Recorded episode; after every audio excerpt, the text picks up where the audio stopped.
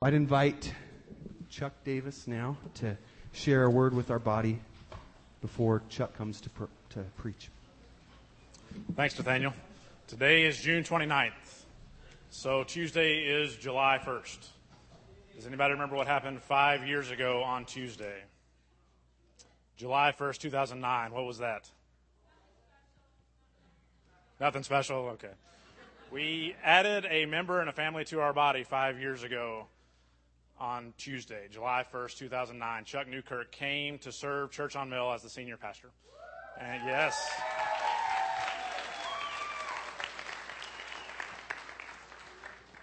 I'm Chuck Davis, and I'm a member of the body here, a lay member of Church on Mill, and I have the honor today of saying a few words to Chuck and about Chuck on this, the celebration of his 5-year anniversary.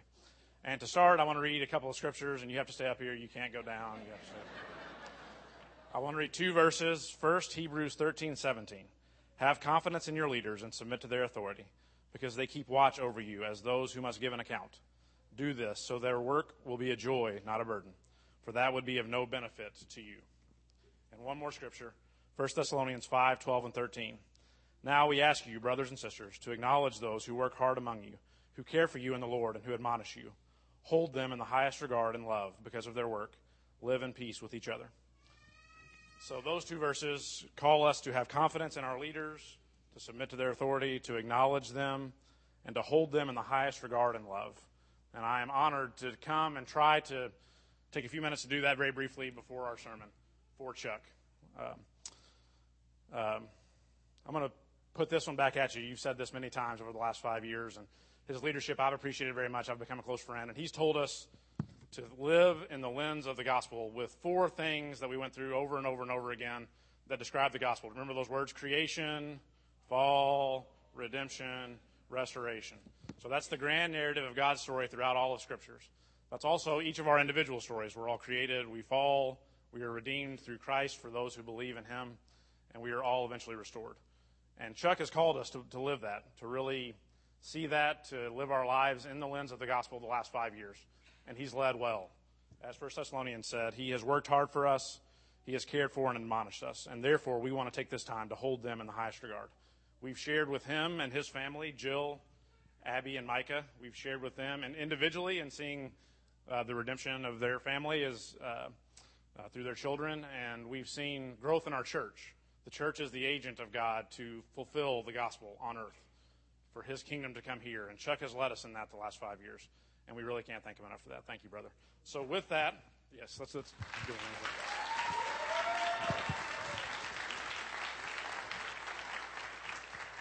So with that, the church wants to present you with a card and a gift of thanks. Thanks. In the envelope and say thank you. And I want to pray for Chuck and his family. Thanks.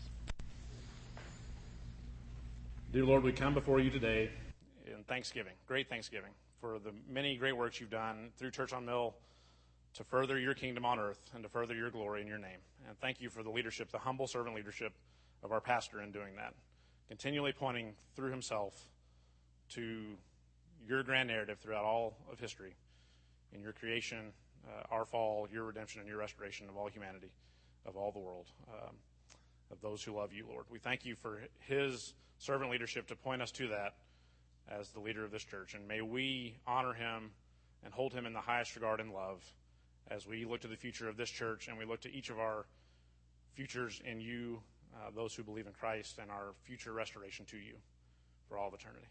It's in your name we pray. Amen.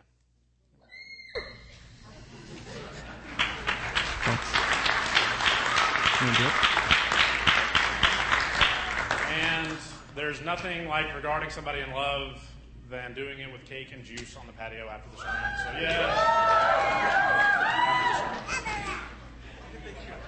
Thanks, Chuck.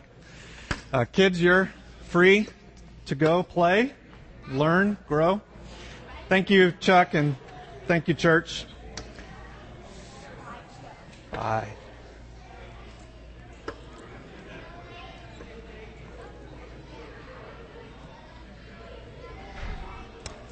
That was a, am I on? Can you hear me? That was a kind, unexpected surprise, so thank you very much. I was joining you in the sweat during that moment. It's been a real privilege and an honor, I hope, for many more years. If you have a Bible with you, please turn to John chapter 14 with me. If you do not have a Bible, in the back to the left at the coffee bar, there are some. We'd invite you to get one and feel free to take it home with you if you do not have a Bible. We're in a series of talks right now that we've called Behold Our God. The goal is to help each of us understand who God is a little better, so that we might enjoy Him, obey Him, and serve Him more. We typically will go through books of the Bible here week by week, but from time to time we'll take more of a cross-section, a topical look. So these first several weeks we've been considering just who God is, and today we'll finish that, and then in the coming weeks, Nathaniel next week will be sharing with us, we'll be considering different attributes or character traits of God. So we've been looking at the fact that God is triune, that within God Himself, there is one God in three persons. We won't spend much time explaining that today, but if you would like to learn more, you can go back 2 weeks on iTunes and listen to that. But we've said that God is Father, God the Son, and today we'll talk about God the Holy Spirit. And the temperature just raised a little bit more in here, right? So we tend to, in Christianity, either overemphasize the Holy Spirit or underemphasize the Holy Spirit. So depending on your background, if you have one in church, if you don't, then you're really going to think we're weird today. But if you do, you've probably either come from a tradition that the Spirit was hardly ever talked about, or one in which if you weren't, quote unquote, speaking in the Spirit or speaking in tongues, then you didn't have a salvation. Our hope today is that we could analyze and consider what the Scriptures say and help all of us understand who He is. We've been using this image, this graphic that has a triangle to help us see that God is one God. God is the Father, God is the Spirit, God is the Son. The Son is not the same thing as the Spirit. Spirit's not the same thing as the Father. Father's not the same thing as the Son. That's the best graphical image that I'm aware of to help us try and get a really difficult concept that we're never going to master. And that's okay, because God is bigger than us, certainly. Today, let's consider, church family, how we can understand who the Spirit is and what He does. So one of the most famous passages in all of Scripture to help us do that comes in John chapter 14 and also in John 16. And briefly to set it up before we read it together, the original context of this passage is Jesus has not yet gone to the cross, so He hasn't been crucified, but He's speaking to His followers, specifically His disciples, and talking to them about what they're going to go through, about who He is, why He came, what's going to happen to Him, what will happen after He rises again and He leaves and departs to heaven. So He's telling them a lot of stuff that they're not going to understand at the time. But looking back on it, they can see how significant it is. And certainly there is great truth for us there. He's helping to prepare them for the confusion that's to come and showing them who they would need in order to accomplish the work that He's given them to do. And certainly the same thing is true for us today. So John chapter 14, if you would look at verse 15 with me. If you love me, you will keep my commands. And I will ask the Father, so God the Father, and He will give you another helper to be with you forever, even the Spirit of truth, whom the world cannot receive, because it neither sees Him nor knows Him. You know Him, for He dwells with you. And here's the big change that came when the Spirit came, will be in you. I will not leave you as orphans. I will come to you. Yet a little while the world will see me no more, because you will see me. Because I live, you will also live. In that day you will know that I am in the Father, and you in me, and I in you. Whoever has my commandments will keep them. He it is who loves me. He who loves me will be loved by my Father, and I will love him and manifest myself to him. Judas, not Iscariot, said to him, Lord, how is it that you will manifest yourself to us and not to the world? Jesus answered him, If anyone loves me, he will keep my word, and my Father will love him, and I will come to him and make our... That's the triune God, Father, Son, Spirit. Make our home with Him. Whoever does not love me does not keep my words, and the word that you hear is not mine, but the Father who sent me. These things I've spoken to you while I'm still with you. But the Helper, the Holy Spirit, whom the Father will send in my name, he will teach you all things and bring to your remembrance all that I've said to you. Peace I leave you, my peace I give you. Not as the world gives you, do I give to you. Let not your heart be troubled, nor let them be afraid. Now turn maybe a page over to chapter 16 and a very similar passage that will help to fill this out some more. Chapter 16, verse 7. 16, verse 7. Now I tell you the truth. And here is one of the most surprising things in the whole Bible. It is to your advantage that I go away. Jesus is talking to a group of people who are looking at him to be their deliverer, to be their rescuer. And he's saying, I'm going to leave. So put yourself there. The person that you're looking to as the one to fulfill the promises of God is saying, it's better for you if I go away, if I depart. That's kind of confusing. But he's going to explain why.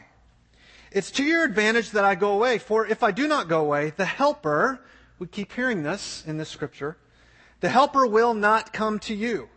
But if I go, I will send him. When he comes, here's what he does. He will convict the world concerning sin and righteousness and judgment. Concerning sin, because they don't believe in me. Concerning righteousness, because I go to the Father, and you will see me no longer. Concerning judgment, because the ruler of this world is judged. I still have many things to say to you, but you can't bear them now. When the Spirit of truth comes, he will guide you into all truth. For he will not speak on his own authority, but whatever he hears, he will speak. And he will declare to you the things that are to come. He will glorify me, for I will take what is mine and declare it to you. All that the Father has is mine. Therefore, what I said to you, I will take what is mine and declare it to you. Let's pray that God would help us understand. Father, this is certainly a rich, full passage of Scripture with incredible truth. And certainly if we spent together the rest of the Sundays of this year, we couldn't get to everything that's said here. But help us today to get the gist of it, to get the main idea, to understand what's being said about you, about the Father's role, about the Son's role, and in particular, about the Holy Spirit. There's so much confusion and misunderstanding about you as the Spirit, and yet our need is tremendous. We'll leave here in just a few minutes with a tremendous need to understand who you are, because we'll meet a world that's hostile to you, because we'll have desires that are contrary to you, because we'll have thoughts that if we follow them will lead us away from, not towards you. And yet your Spirit has been given in order that we might be convicted of our sin, that we might see you for the treasure you are, and that we might be empowered to live the life that you have for us. So we come to you as a group admitting our need and asking that you would guard us from distraction and teach us through the Spirit. Would you do that now? And it's in Jesus' name we pray. Amen. Well, who is the Spirit? This passage that we've read tells us two things, that the Spirit is the Helper, we saw that repeatedly, and that the Helper is the Spirit of truth. The Holy Spirit is not an it. He's not an impersonal force. He's not, if you've ever been to AA, the higher power, this vague, fuzzy thing, that whatever you think of him is good enough. He's more than that. The Holy Spirit is the third person of the Trinity. He's co-equal with the Father and with the Son, Jesus Christ. That's who he is. But that's hard to get our brains around. So let's consider what the Spirit does. And that's where we'll spend the rest of the morning together. Jesus said the Spirit came to do two things. And all I want to do in our remaining time is try to lay them out as plainly as possible for you. The Spirit does two things. Number one, he convicts unbelievers of their sin. The Bible's teaching about sin is incredibly vast, a lot more so than we tend to understand. He says that sin is something that we are, that from our very nature, from birth, we are sinners. But it also says that sin is something we do. It's our nature, it's the beliefs we hold, it's the actions we take or fail to take. And of all the things the Holy Spirit does, this scripture tells us, first, the Spirit convicts us, convicts the world, convicts unbelievers of sin. The chief sin, of course, and we'll circle back around and in here today, the chief sin is not stealing or adultery or lying or anger. The chief sin is something far deeper than that. It's where all those things come from. The chief sin is trading God in for something else. In other words, it's worshiping something else rather than God. All the other actions that we take that are contrary to God are merely symptoms of that action. So what does the Spirit do? Well, the Spirit speaks to the world in general and to people in particular, communicating to them that God has a better way, that the words of truth are in the Scriptures, that there's life to be found in Him if we'll turn from those ways and turn to God. It's conviction. It's reaching the end of ourselves. It's being interested in God and increasingly open to the Bible. It's seeing the pain that our sins bring and desiring change. All of that leads to Jesus. So that's what the Spirit does. That's His work. For those of you in the room that may have been in church a long time, you will have remembered singing the words, Holy Ghost. Anybody give Casper a shout out? Yes? So there's songs like that that in their day were part of the way people communicated. But today those just seek to help us be even more confused, right? The Spirit is not a ghost. He is a spirit. So that means we don't see Him, but He's every bit as real as the person sitting next to you. And His power is much greater than the person sitting next to you. And what is He doing? Well, every time you meet someone who is interested in God, there's evidence of the Spirit at work.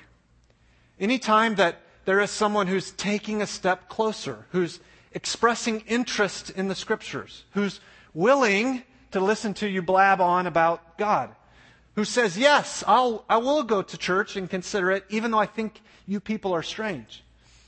Every time there's someone who says, what I did was wrong, maybe there's a better way. That's the Spirit. That is the Holy Spirit at work. There's nothing strange and fuzzy and abstract about any of that. This is stuff we see every week, if not every day. And it is the Spirit of God at work. So what does the Spirit do? The Spirit convicts unbelievers of sin. Secondly, the Holy Spirit empowers believers, so people that have crossed from conviction of sin into following Jesus with all of life. The Spirit empowers believers for holiness and mission. We're going to spend the rest of our time here because in my experience, Christians fall into a couple different camps when it comes to the Holy Spirit. Some of us get totally overwhelmed by the idea that there is a Spirit, and we go around wanting supernatural experiences all the time. And if we don't get them, then we think that God has somehow failed us. Some of you have seen really strange things happen. Some of them might actually be true. Others are just counterfeits. But some of us tend to think, if I don't see these supernatural, overwhelming, frankly, bizarre movements of God in a collection of people, then the Spirit's not there. That's something not true.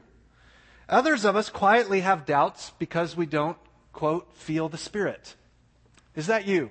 I'm not looking for volunteers, but is that you? Do you find yourself thinking, if I don't have warm fuzzies inside, if I don't feel, quote, unquote, the goosebumps of God moving upon me, then I must be living in sin, or God must not be real, or maybe all this stuff isn't true. For some of us, that hits home. For others, we don't ever think about this much at all, because we're in traditions that simply don't emphasize the Spirit at all. I hope that God will show all of us today that there is a balancing effect. There is a middle way wherein we can desire to see God work and yet not be dependent upon goosebumps to see that God's real. So look at two passages that we read. Chapter 14, verse 16. I will ask the Father, and he will give you another helper. So another helper would have to mean what? That there was a first one. So we'll come back to what the helper is in a minute. But he's not saying, I'm going to give you the first one. He's saying, I'm going to give you another one, a second one. Which, for those of you that have watched Scooby-Doo, should make you say, Arr. To be with you forever. And then chapter 16, verse 7. Nevertheless, I tell you the truth, it's to your advantage that I go away. For if I do not go away, the helper, here's that word again, will not come to you, therefore I will send him. The Holy Spirit here is called the helper. So what is it that he helps with? What is it that he's come here to do? I have to do this quickly because we don't have much time. And I went to a lot of years of school for this. Between chapter 14 and chapter 16 is chapter 15. Now, here's what all you brilliant people need to know that chapter 15 says. Chapter 15, the latter half of it, is Jesus saying, the world is going to hate you. It's not going to like you. If you live for me in this kind of place, people are going to think you're nuts. People aren't going to listen to you. They're going to turn from you. They're going to run. Some of you, they're even going to kill. And oh, by the way, I'm the one you've been looking for and longing for, but I'm going back to the Father. So you're not going to see me anymore. Now, if you're one of those original 12, and you've given up everything to follow Jesus, and all of a sudden he comes out of the closet with this, I'm leaving, and the world's going to hate you, and I'm not going to be with you anymore. That's not exactly the pep talk you were expecting. Chapter 15 says, the world's going to hate you, but you're going to be my witnesses. I'm going to send you out with my message, the gospel. You don't understand it yet. But that is the truth, that I came, I died, I rose again, the most objective, important fact the world will ever know. And if you will place your belief in me, then I will give you life.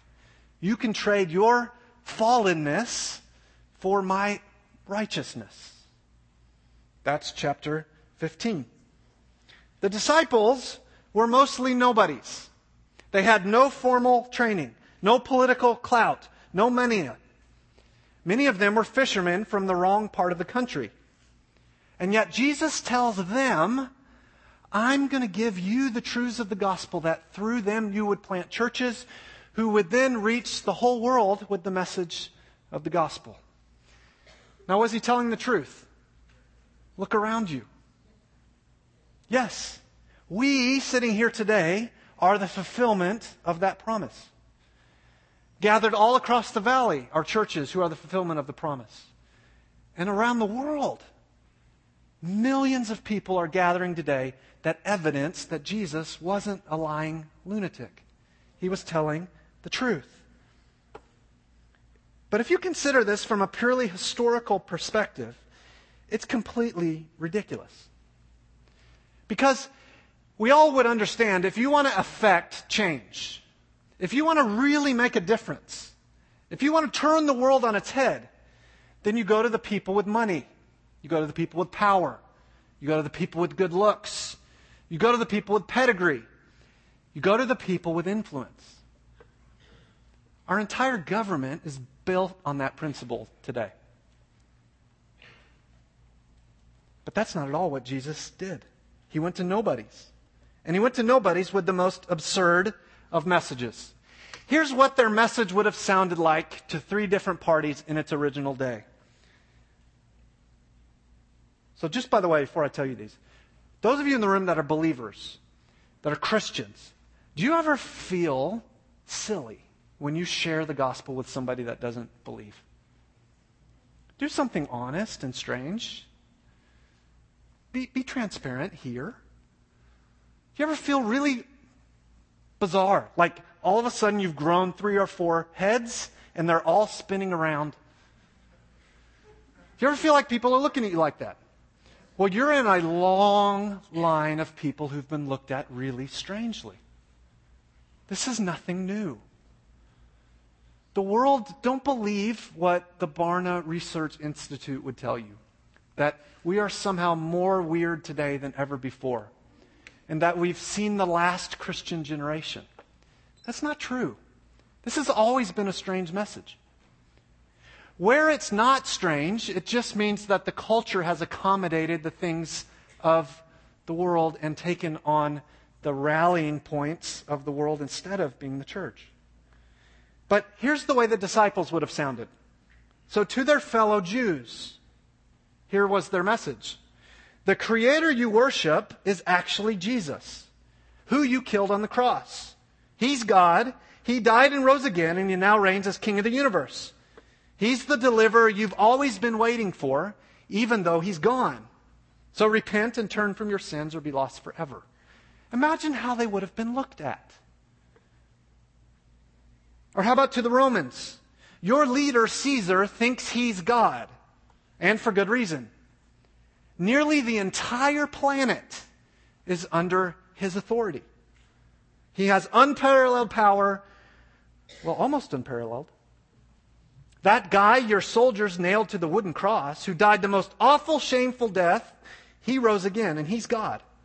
So repent and turn from your sins. Of course they look at them like they're nuts. Or how about to the Greeks? You are spiritual people. Athens is full of gods. That's good, because there actually is a God. But you've got it wrong. There's not thousands of gods that are statues. There's not lots of versions of truth. There's one. His name is Jesus. He's the way, the truth, and life. Turn to Him or be lost forever. Friends, Christianity has some street credibility now. There's a lot of evidence to point to. But at this moment, there wasn't. At this moment, this was a new message. It was a message that has been told all through the story of the Old Testament, but people had not grasped it. In much of the world, this message is seen as plausible. It's now the largest religion on the planet, and it's marked history more than any other worldview. But when the disciples heard Jesus telling them to go on mission and share this message, it was spoken by a bizarre, backwoods, no money, no home, nothing little group of people. Just like today, in Jesus' day, Christianity is a message that seems tailor-made to go directly against all the cultural norms and sensibilities of the day. So what would it take for that message to ever gain a following? What would it take for anybody to actually believe it? What would it take for people to be willing to give their lives up for it? Why have we ever even heard the name Jesus? 2 words. Holy Spirit. That's how. Christianity has spread not because there were smart leaders, though there have been. Christianity has spread not because there's been power gained, though there has been. Christianity has spread not because people with influence helped it, though there have certainly been that. Plain and simple, Christianity exists and continues to grow because of the Holy Spirit. You see, Jesus did not send His disciples out on mission alone. He sent them with the Spirit. Jesus gave them the greatest of all promises for the most absurd of all missions. That mission was take this message that will seem ridiculous, but take it with me. Take it with God. Take it with the Spirit. He sent them with the Spirit. If only Jesus was here. Have you ever thought that? Have you ever felt in that moment, Christian, when you're sharing the gospel, if only I had Jesus at my side, who could show them the nails, who could speak the truth, who could understand their need, who could overcome their doubts. May you never, ever, ever have that thought again. Because Jesus said, it's better if I go, because the Spirit will come. And He won't just be with you. He'll be in you. And if you'll turn from self-dependency to me, then you can share the message with joy and with effectiveness. Jesus called him another helper. Now, I hardly ever do this because I want you to trust that you can trust your Bible in English. But it wasn't written in English. It was written in Hebrew, in Aramaic, and Greek. And sometimes it helps to see what's going on back behind the scenes. And this is one of those moments. Jesus called the Spirit Alas Parakletos. Here's what it looks like in Greek. All right? Everybody say that with me. Alas Parakletos. Now turn to somebody next to you and say it again. Go for it. All right. Now here's why I bring that up. In Greek, there are two different ways to say another. We only have one English word for this, and it is? Very good. There's two Greek words to say that. One means another of a different kind, a different one, a different another, and the other one means another of the same kind. So in other words, Jesus could have said, I'm going to send you someone who's very different than me, and he's going to do something different for you. Or he could have said, I'm going to send you someone that's just like me. Another that's going to help you in the same way I've helped you, but even more, even better. And that's obviously what he said. He said, I'm going to send you another Parakletos. Now, I would guess you didn't use that word today, so let me tell you what it means. It means someone who stands by another. Someone who's sent from someone to be your helper, your aid, your encourager, alongside you, even within you in everyday life. That's the Spirit. Would you consider what that would mean if that were the truth? Lay aside your preconceived notions just for a few moments. Let's assume that Jesus knew what he was talking about. And that's actually true. That he was killed at the cross, resurrected from the tomb, ascended to heaven, and then, as Acts tells us, he sent the Spirit.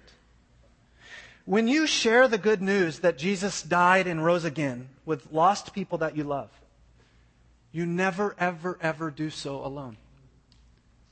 The Spirit is always with you. Always. Whether you see Him with your eyes, or hear Him with your ears, or feel Him with your goosebumps, He's with you.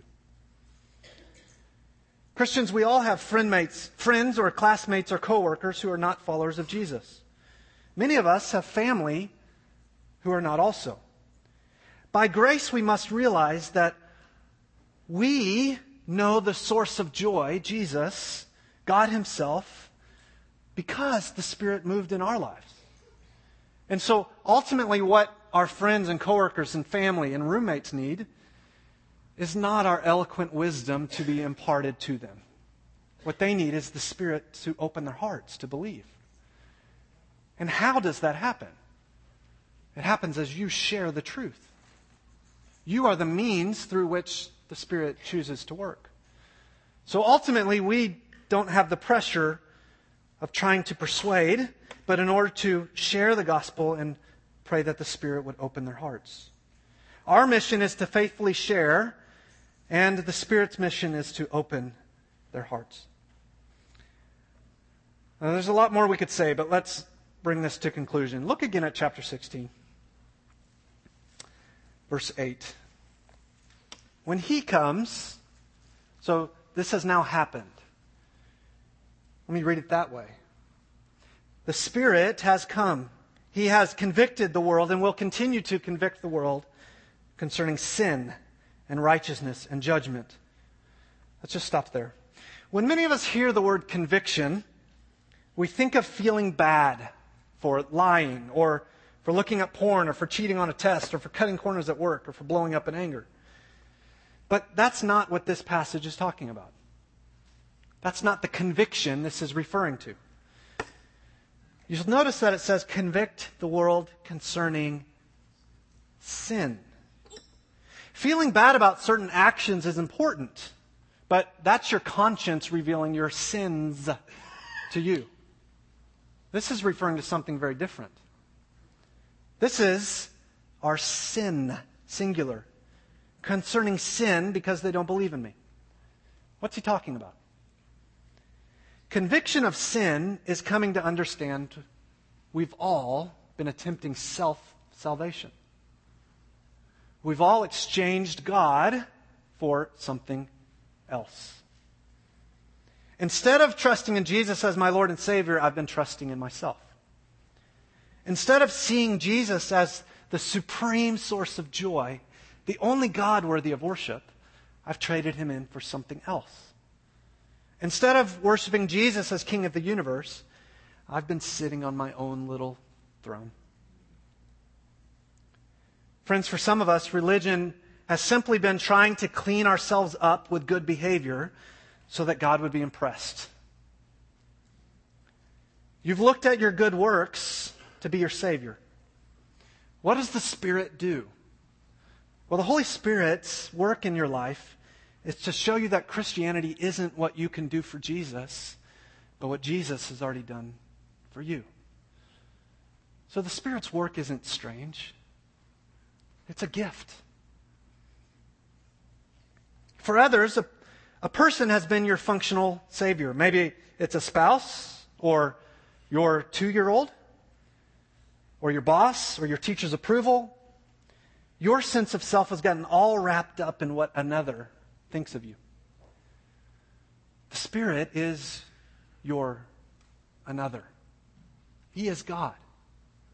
You don't need any other. The Spirit's work in your life is to show you that only Jesus can save you. Nobody else can bear that load. Others are hearing these words, and I can hear you thinking, I don't do that. I have no reason to. I'm fine on my own.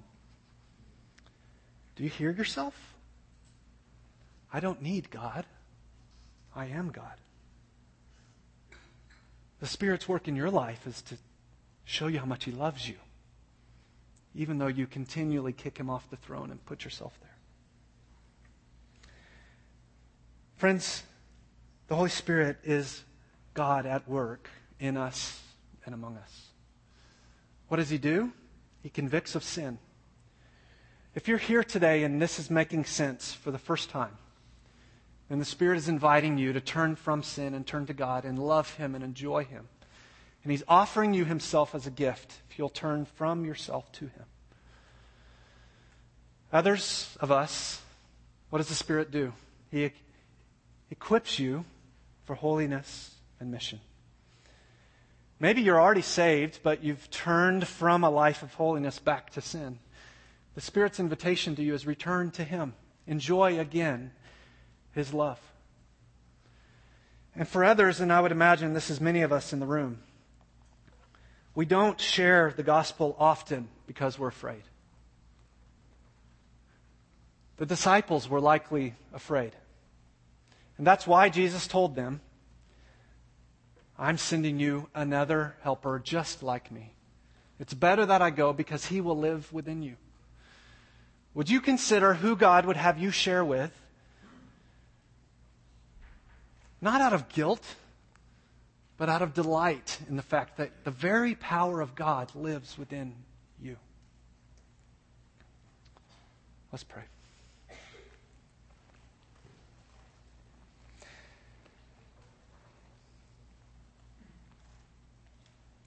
I wonder before we leave if you'd take just a moment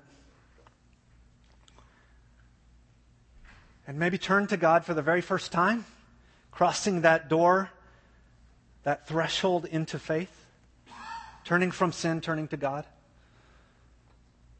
or turning from sin as a believer and turning back to the Spirit who wants to equip you to live life in a holy way.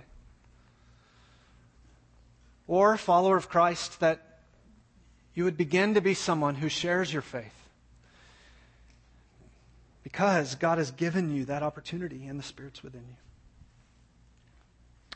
Father, thank you for your scriptures. It is through them that we learn what you have done and what you're continuing to do. And it is through your Spirit that we can understand what you've said. I pray today that what I've communicated, any part of it that's not truthful, that it would simply fail to be something that we remember. And every part of it that is the truth, that your Spirit, the Spirit of truth, the helper, would embed it deep in our hearts that we might remember and live differently by your strength and your power within us. And it's in Jesus' name we pray. Amen.